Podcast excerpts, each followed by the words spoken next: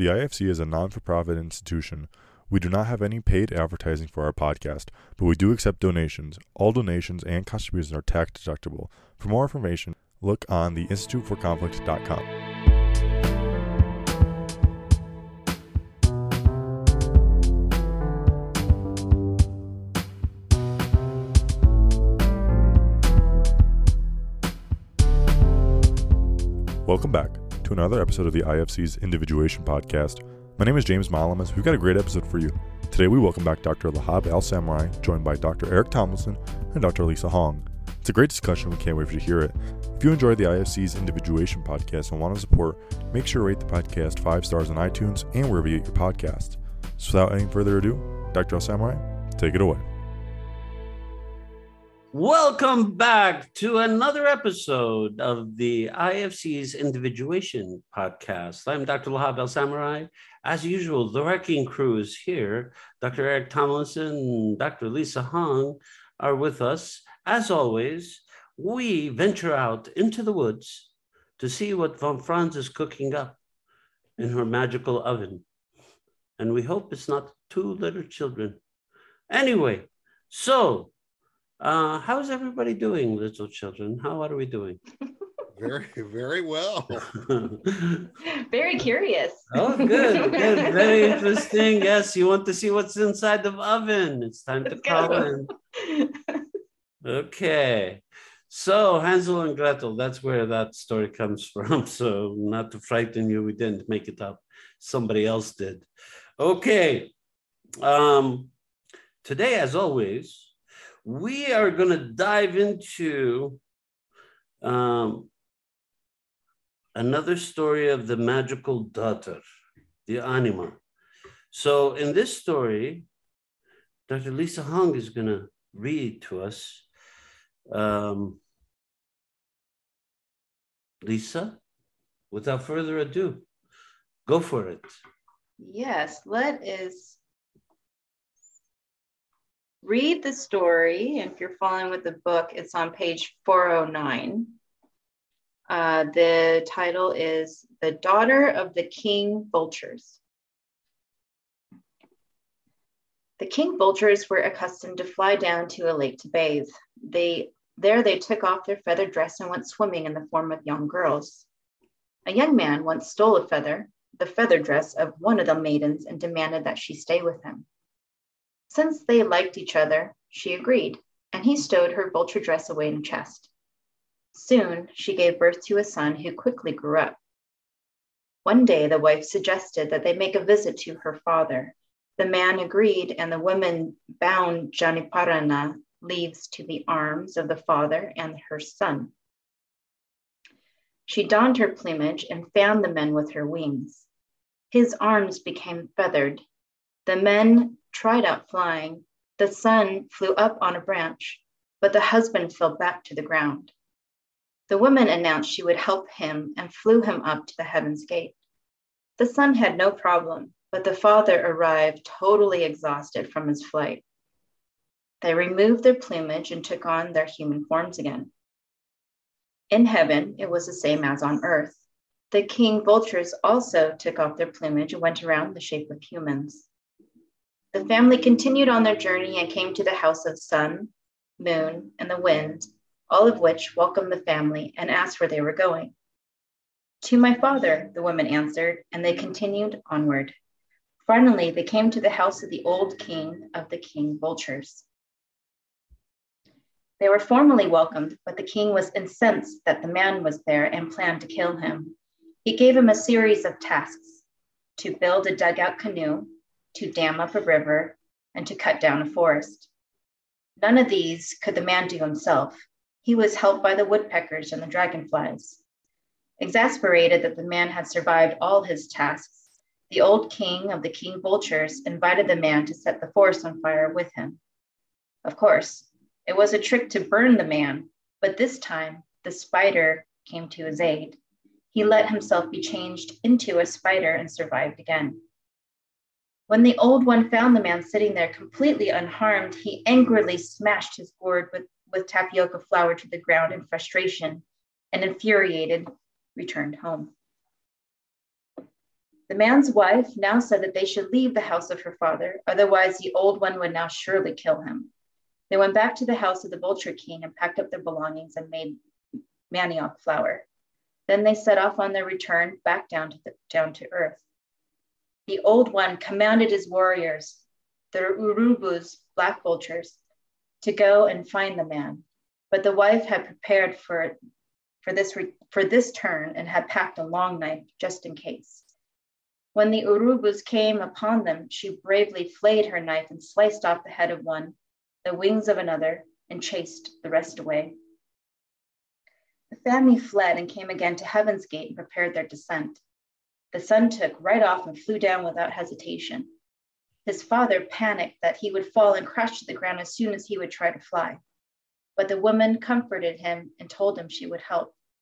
She flew beneath him and supported him so that he did not fall. Totally exhausted and out of breath, the man landed on the ground. He had to sit down and lean on her when they arrived. He was so tired.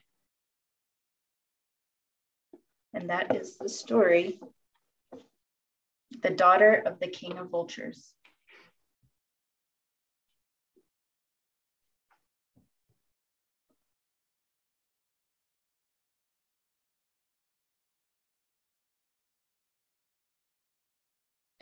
I like that this, oh, you're on mute. Um, you were saying. I like that in this story as a contrast from last week, where embracing your anima actually it stays with you this time, and uh, and it brings you success or power or growth. Uh, I, I like seeing the different aspects of anima. Oh, well, it's multi talented, right? It has many different assets, it does many different things. So the fairy tales, like you said, help us to see different sides of the animal, how to imagine this, this archetypal creature. The king vultures is an archetype, Von Franz says, of the whole species or as Lévy-Bruhl formulates, it is a symbol of the genius of the species, the epitome of life substance of all individual beings. As a totem being, he's partly a magician, partly an animal, since he often appears on the earthly world as an animal. In the Ashangra, the timeless, eternal land of the ancestors, he is a magical doctor, the shaman.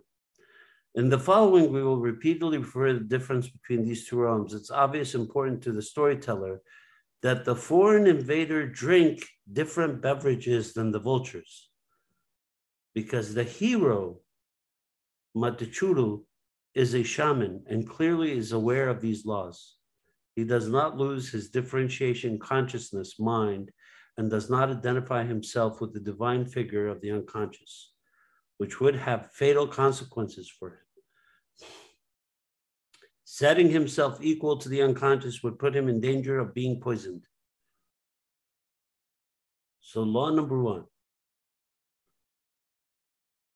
you are not equal to the unconscious. Always know your place. So said the archetypal warriors in the temple. Know your place. The unconscious is vast. So to compete with it is a narcissistic task. And therefore it crushes us. There's no need to compete with it. There is too much information in there. You will not be able to understand it all. Hence the unconscious, the unknown.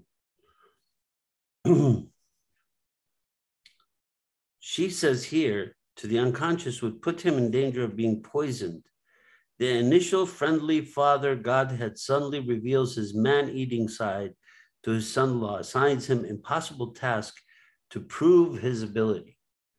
The hero accomplishes his job with the support of helpful animals, that is, with the help of his instincts. So, in Jungian psychology, when we talk about uh, instincts, we're talking about the animal part of us, the instinctual sides of us.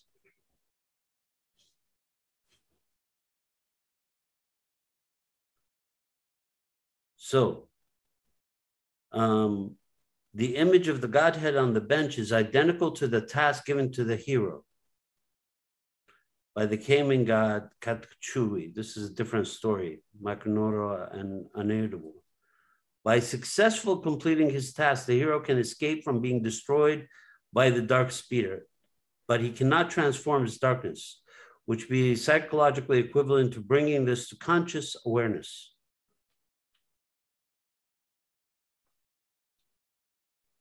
So, in this story, the anima is showing them the way. She is their guide. She brings them into the world. And through her, this is how they fight. They fight through her eyes, through how she sees the world. She gives the perspective to the unconscious. She is the connection to the collective. So she has to be trusted by the hero. if the hero starts to doubt her, he will be poisoned. He will be consumed in the unconscious. Do you have thoughts? Dr. Eric, Lisa, do you have thoughts on our story? Yeah, I, I find it interesting that the interplay between uh, the husband and you know and uh, and the anima represented as the vulture wife and each time she presents himself to her with a new challenge he he gets overtired um, he can't do it. He can't fly. He, he's not being able to fly. And each time she presents a huge anima presentation to him, she he kind of flutters and is unable to completely accept it. But then she helps him and she supports him. And he was having trouble flying both times and she supported him. So she gave him the power. He didn't know how to use it. And then she helped him survive it.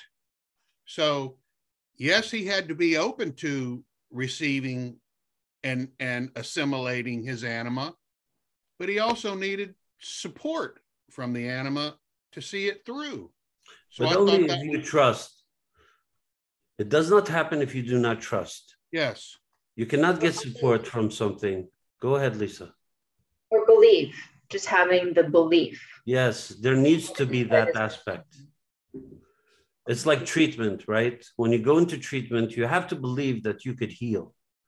If you don't have that belief, healing is not going to occur because it's a creation in the mind. The mind says there wouldn't be nothing that could heal me. Okay, you win, buddy you win. Of course, nothing can heal you because you've decided nothing can heal you. So the person has to be accepting in the belief that they could heal, that they could get better. Even if they doubt the treatment itself, they have to believe they could get better. So they could doubt the treatment all they want because they believe they get better. The treatment actually pushes them along to get better. So even though he was struggling with his belief, he he didn't completely close down his belief, or he would not have been able to be helped. Well, so he was ambivalent, and and and the support helped him through his ambivalence. Yes, but the support does not come unconditionally. The support is only there because you could see it if you don't acknowledge the anima, you can't see it. It's not going to support.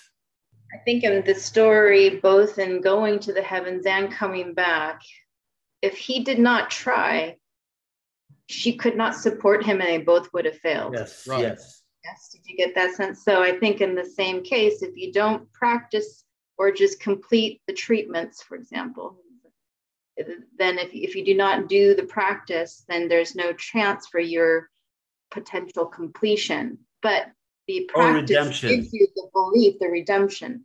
The beliefs gives you this exercise, but you must believe you can do it on your own. The son believed. He took off. Yes. No problem.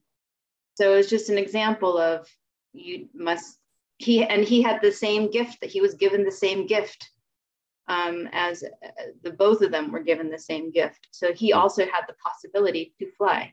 He just mm. didn't believe, but he he did try, and and and so in so doing, uh, it's an effort. Yeah, and and I think I, I think I know better how to say what I was trying to say earlier now, and that is it's important for people to understand that just because you're struggling with a belief, that doesn't mean that you are in disbelief. Right. Just because he struggled with his belief, which it wasn't as much as his son's, he wasn't able to take off the way his son was, but he still had enough belief to see it through. Mm-hmm. So that initial struggle with belief doesn't have to be a creative force that turns us that turns what we have into disbelief. Mm-hmm. That's what I was trying to say. Well, the struggle with belief, but uh, I don't want to get off on a tangent. But the first stepping stone is always belief. Now, there's always struggle with belief. This is kind of this is kind of the way the energy moves.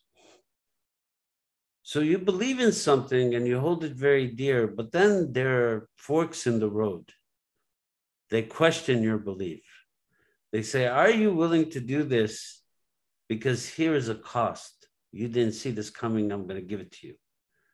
And you struggle with that because you don't want to pay cost. Now, as long as you're able to overcome that struggle that they're talking about, you can move forward in life. What the anima says to you is, is she says that you are connected as far as you can see. Once you are not able to see, then you're not connected anymore. Right? The oracle in the matrix says, What if I told you you're not eating that cookie? It doesn't exist. So this is the cookie that doesn't exist. It's in your hand. You could smell it, you could taste it, but it doesn't exist. But you believe it does. And so you eat the cookie and you're happy. You have a smile on your face. You just ate a delicious cookie. It doesn't matter. That's belief. So every time there's a fork in the road, True belief is when it doesn't matter what the fork in the road says to you because you always believe that you're going to get past it. So, one of the things that I came across, which was I found interesting, was the archetype of karma. So we we say it was it was karma that this didn't happen. So karma is the archetype of things that don't happen. The things that we thought could have happened but don't happen. So karma is the archetype of things that don't happen. Destiny is the archetype of things that happen. So two different. So if you say, I almost got killed, you didn't get killed almost doesn't really count. That's called karma. If you are bleeding on a stretcher and saying, oh shit, that's going to kill me, and you stop breathing, that's destiny.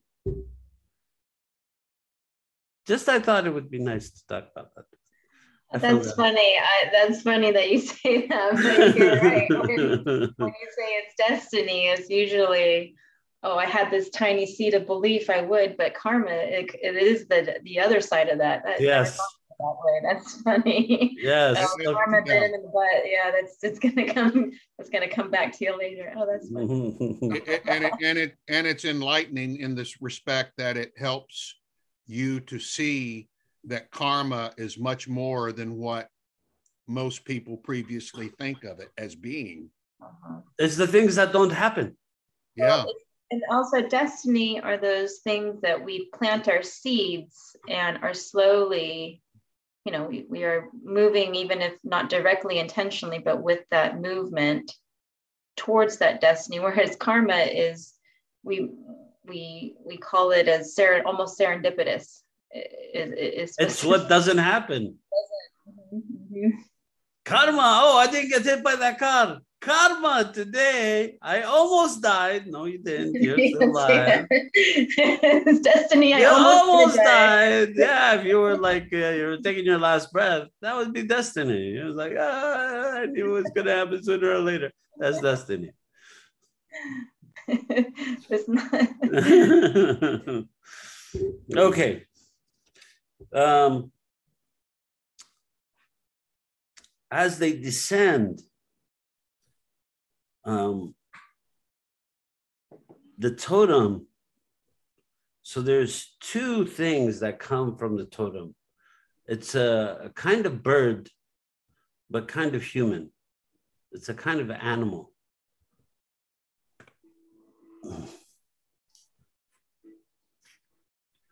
he says,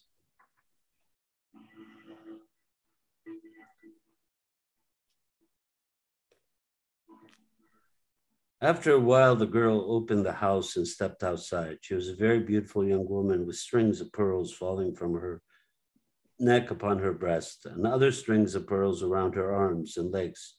She was wearing a pretty skirt of pearls, too. The girl went to the river. And Machula went into the house, took his fishing rod, and hid himself behind the entrance. The girl came back to the house.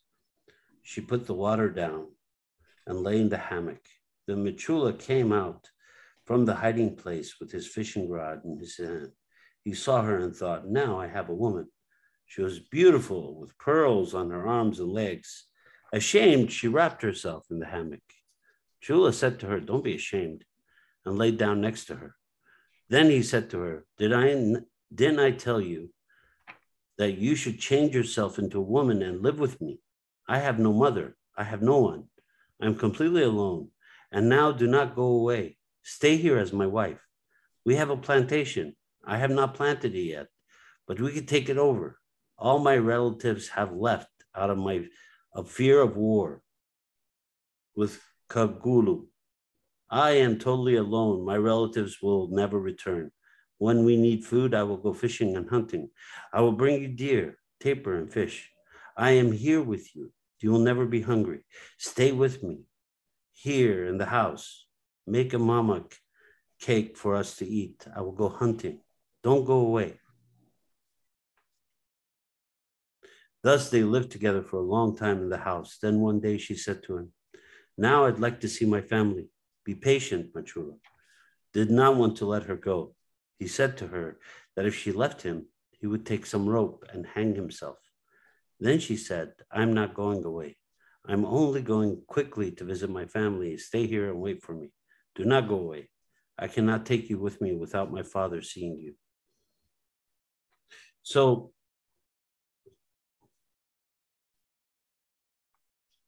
What page are you on, Lahab? 400. Lahab, should we just read that whole story since it does relate to the vulture story? Yes. We should read that. That's the next part. Is There's, this is two parts of the story, right? Yeah, yeah. Yes. I was reading from the second part of the story. But they are The- related to each other. Yes. So the story goes on.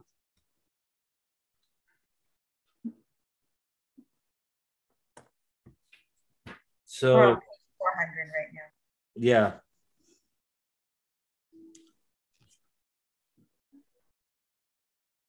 I like how the beginning where they the king of vultures were accustomed to fly down to the lake to bathe. They took off their feathers, dress, and went swimming in the form of young girls. A young man once stole the feather dress, one of the maidens, and demanded that she stay with him. Since they liked each other, she agreed, and he stowed her vulture dress away in a chest. So she had to give up her skin to be with him. And that's when it goes bad. In the in the part that I was reading, um, she she wants to visit her family. She wants to go back and visit. And he's afraid she's never going to come back. And it's the fear of loss that pushes us towards the loss. Because the focus is loss. The focus that we have, the thing that we see most is loss. I'm going to lose this. And therefore, that becomes a belief. And once it's a belief, then you end up being stuck.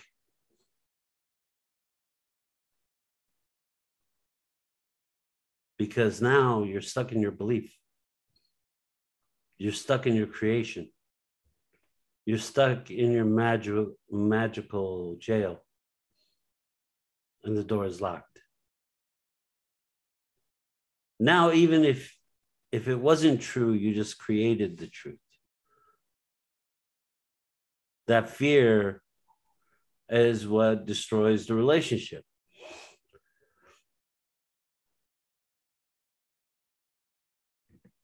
Because it's a magical relationship, and therefore there are rules to a magical relationship, as we've said before. All magical relationships have rules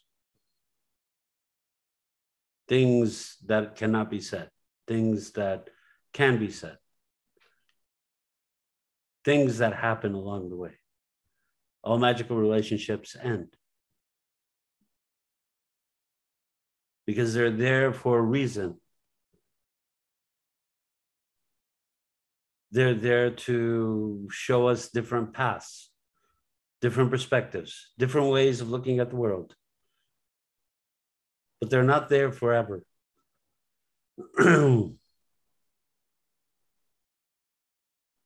because certain things must die for other things to grow. That is the essence of transformation.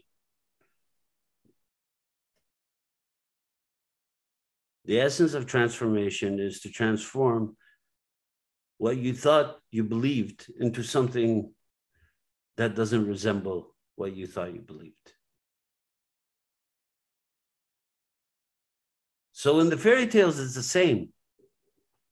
The anima is transforming this person into making them more conscious of the world in many different ways by using her, by using herself, by using what she does in the world.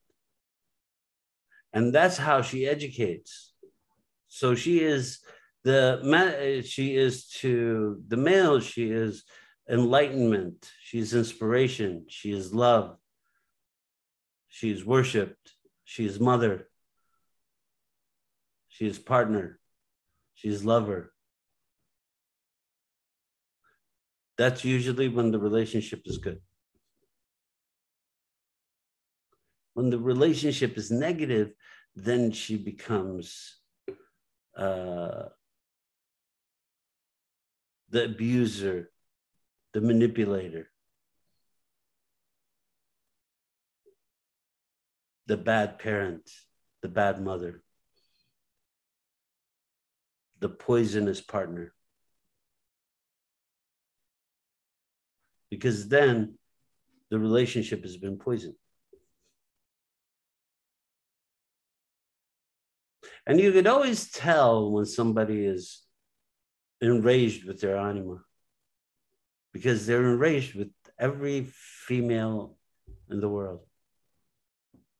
Because it's an internal feminine, it's an internal understanding of what the feminine is. So that's when it gets lost. That's how you could tell because they're so enraged. It makes no sense. But it does, is because they're at war with themselves. That's how the anima organizes us in the world. That's how she connects us to the world.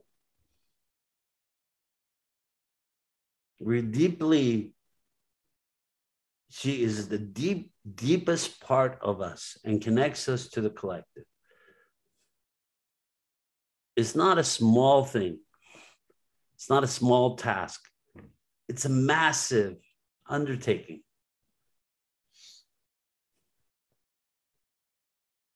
This is where you get your inspiration. This is when you have a dream. You wake up in the morning and you say, I solved it. I figured it out. That's the anima. She came in the dream and gave you the answer because you called her out, because you dare to believe. So she comes and gives you the answer.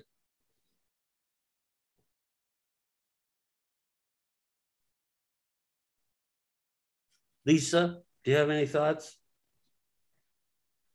Yeah, I, I like that. I never thought of that. But she is the the original one of the create. She's a creator, a shelter. Yes. One who creates a union, collective. It's connections, inspiration. But uh, in its in its darkest, it can create isolation and alienation, and um, yes, and, and uh, uh discontent to to and and it can be acted out in acts of like you said manipulation or just vindictiveness or it's yeah never i see these cycles.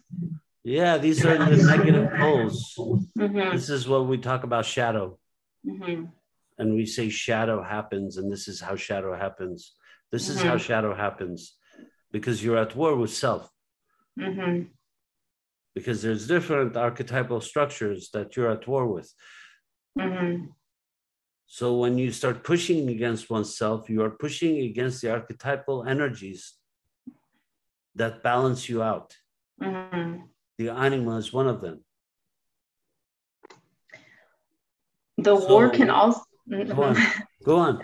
I see also war can also be um, can come out in denial and in the in the almost voluntary absolution of and, and ignore, ignoring. And it's worse passive aggressiveness? So what happens is um,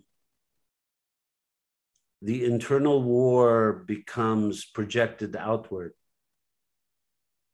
So now my war with the world is that um, the world is a hateful place.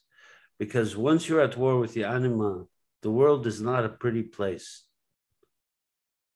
It loses, the universe loses its touch of touching your soul because you're at war with the universe. That's the connection to the universe. You're at war with your connection to the collective. The collective is part of the universe. So when you're at war with that piece of you, that's when you become disturbed in ways. That's where depression hits. That's where suicidal ideas or becoming a mass shooter, that's where those ideas come from. Because you've lost that touch where you feel connected to the world. Like sociopaths are not connected to their anima. what about people who you know like uh, now we have all these virtual spaces um, where the animas are inspired there Ooh.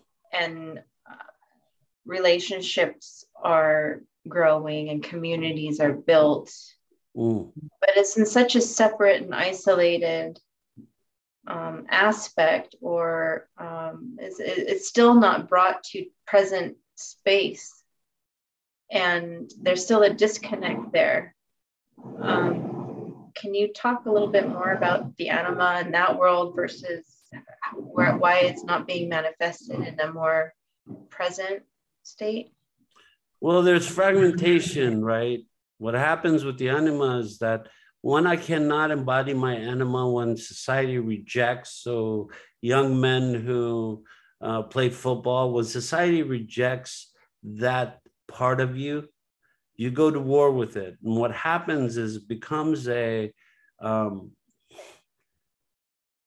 a very animalistic type of existence. Right? The animalistic in because they're the instincts. So you basically go in the world as an animal. You're no longer connected to creation. And therefore you you walk through the world as a husk, as an avatar. You don't walk through the world as somebody who's embodied. You're not embodied, even in the way you walk, right? In the way you are in the world, you're not embodied. You don't, your body is kind of disconnected from you because you're disconnected from that which makes you a somatic and a psychic being at the same time. That both psyche and soma live side by side, where that connection is through the anima. So that that connection, when it's severed, causes a lot of problems. It causes sociopathic behavior. It causes violence against women. It causes violence against self. It causes violence against society. It causes uh, violence against the other because then where am I projecting all my rage? Oh, they're different than I am. But that's because that internal relationship with the anima has been you're at war with. It's not, it's not that um, you went to war not knowing what it gives. You went to war because you were scared of what it gave. The gifts that it gave you saw as a weakness because you were told those were weak gifts. Those were not for you. Right? So you crush them. So when you crush them, you're fighting yourself. And so you crush a part of yourself. So you become hyper masculine, you become hyper aggressive, you become uh, hyper depressed and that's kind of an oxymoron hyper depressed but you are your depression is like a irritation. But that's what happens. So the need to connect to the anima is the anima is the part that gives us um,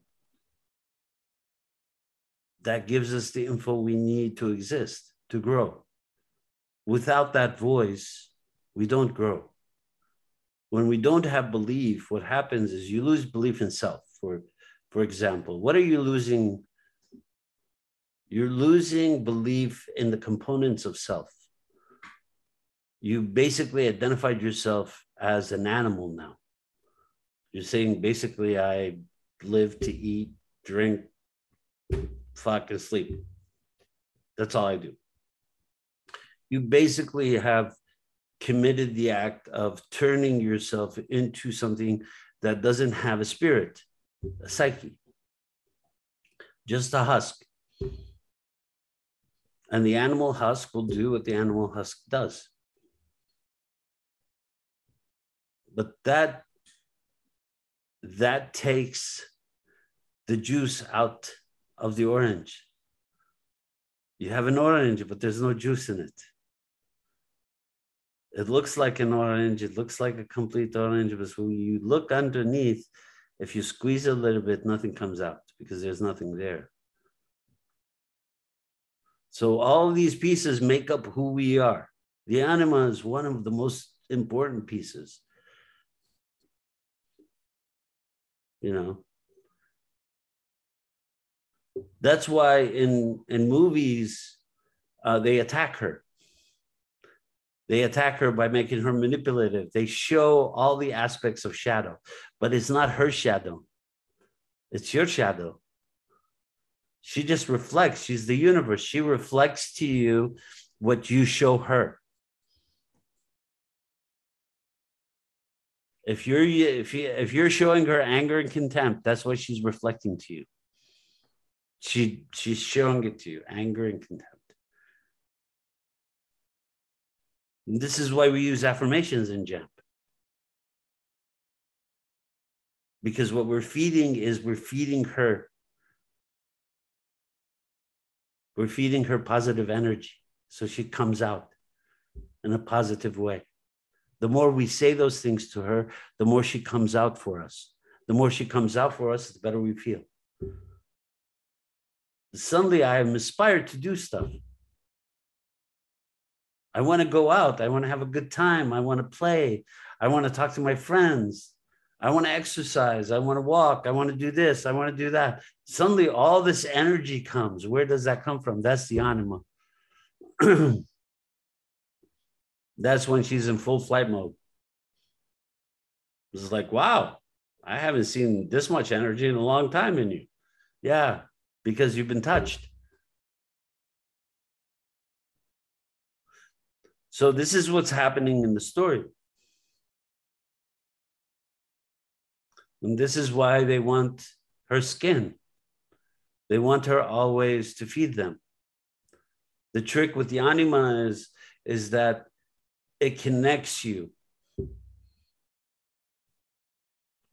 You can't fall into it. You fall into it, that's when you get poisoned. Because that's when you're going to project the anima onto a person and say, oh, there's my anima. I'm going to marry them and they're going to make me happy. And that's when it goes wrong. A, they're not your anima, they're your partner. Once you put that label on, things are not going to go well. Because the anima never lets you down. The anima is greater than herself. She's she's the unconscious. She has all kinds of power the normal human that you're living with, they have bad days. They fart. They're not godlike. So then you have that problem. Then you start to be angry.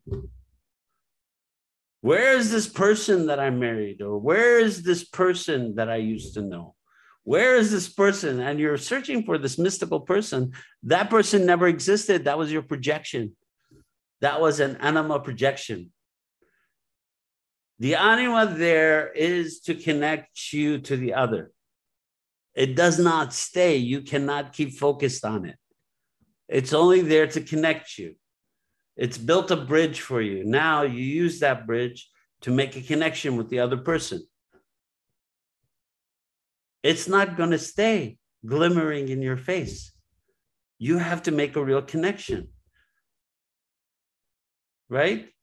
The projection falls. Now you have a relationship.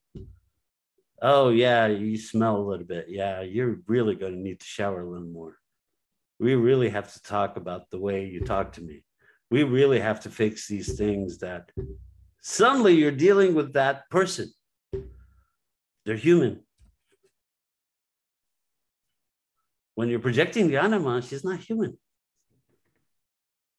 She's God. She doesn't get tired. She doesn't have a bad hair day. She doesn't, she always smiles. She doesn't hurt. She's always beautiful. She's always full. She's always complete. So you're competing with somebody who you can't compete with because you're projecting something out there that's very hard. And sometimes that projection is so strong that people will do all kinds of plastic surgery on themselves to be that. They start to identify with the projection of the anima. Instagram. That's exactly right. That's what happens. Have you seen me looking to the left? Have you seen me looking to the right? I look up. Do you see me when I look up? When I look down, do I look different? Look at me now. That's the anima because you could see the anima, and the anima is like beautiful. It doesn't matter what it does, it's always beautiful. But the husk is not an anima, it's an internal projection. And that's what they're trying to attach to. But they're also identified with it. This is when it becomes toxic. This is when the, von Franz says it will poison you.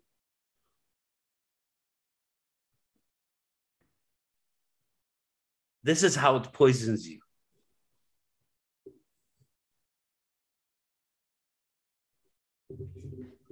Can we read that part in the fairy tale that you were just going over? Yes.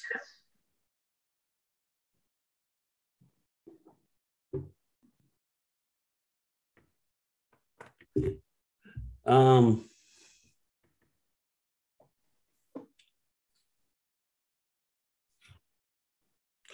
so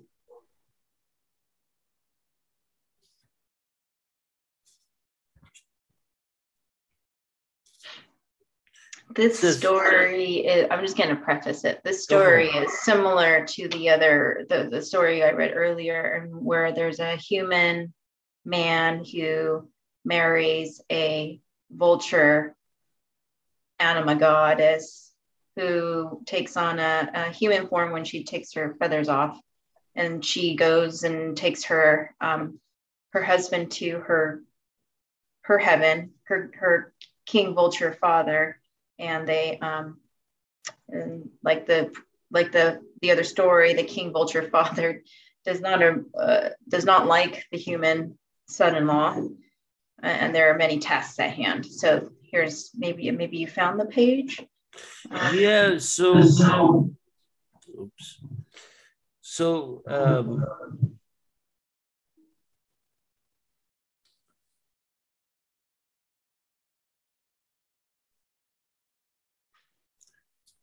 she says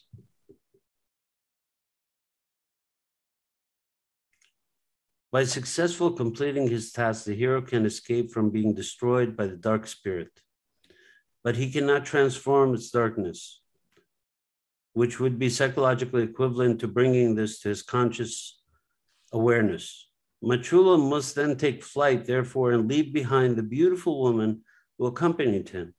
She never really committed herself to her human husband, but always lived according to her father's purpose. In fairy tales that we will discuss later, the anima figure comes closer to building a relationship with the man, that he does not complete all his tasks and may be related to the fact that he proceeds only instinctively. The helpful animals did all the work. This shows clearly that the primitive stage of the fairy tale, a really conscious understanding, is not possible for the hero. The situation is also similar to the tragic ending of Mikanora. But Chula returns down to earth with the help of another bird, the nightingale, meaning again by his intuition. He brings back a special prize, however, a grain of corn, which made the cul- cultivation of this exceedingly valuable plant possible. The acquisition of the plant suitable for cultivation through a passage into the other world is a fundamental subject of many tales of primitive peoples because cultural development is the most important task.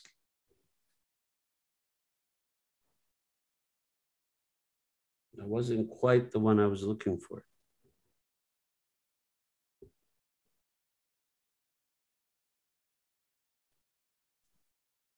But in this,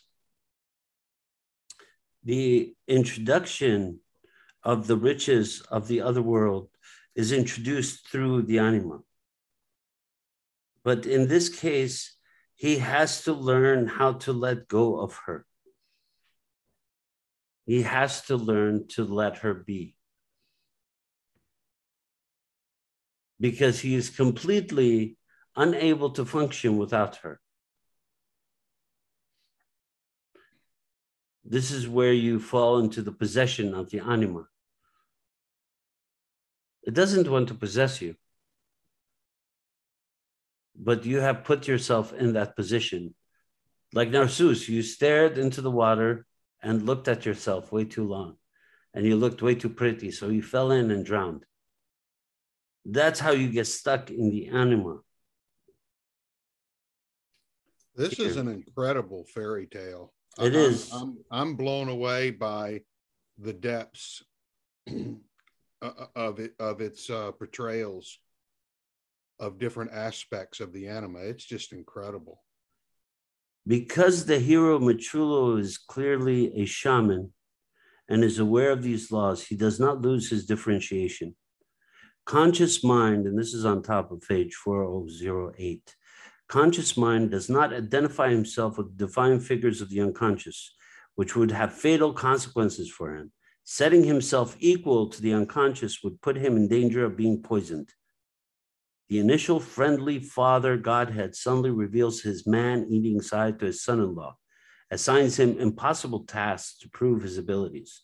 The hero accomplishes his job with the support of the helpful animals, that is, with the help of his instincts.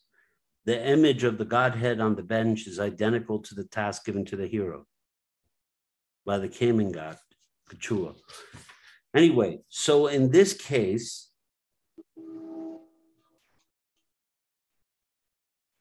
in this case, he finally recognizes that what he's dealing with is a magical force, and that suddenly that magical force has this protector, the Godhead. Right? This is an archetypal story. So the Godhead attacks. It's a man eating side. This is how it protects its girls. It eats the men. So he finally sees that. He finally understands.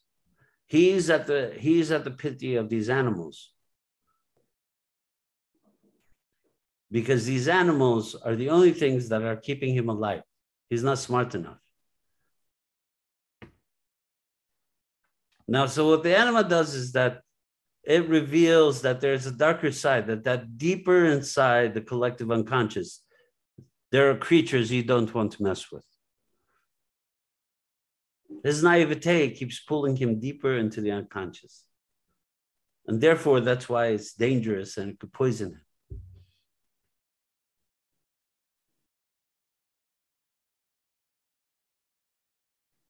It's a really, it's a, it's a beautiful story. Shall we end our session by reading the story? Maybe each of us can pick a section and read it. Um, sure, Really long. sure, Lisa. Why don't we, why don't we do this? Why don't, why don't we read, um, yeah, why don't, why don't we read like the first page? Mm-hmm.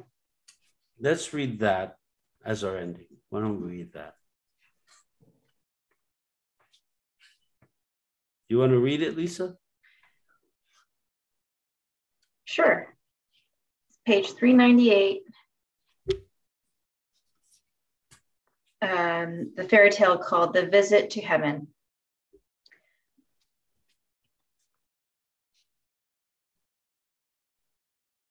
Long ago, there was a war between the Kuyalakog and the Paliwiyang.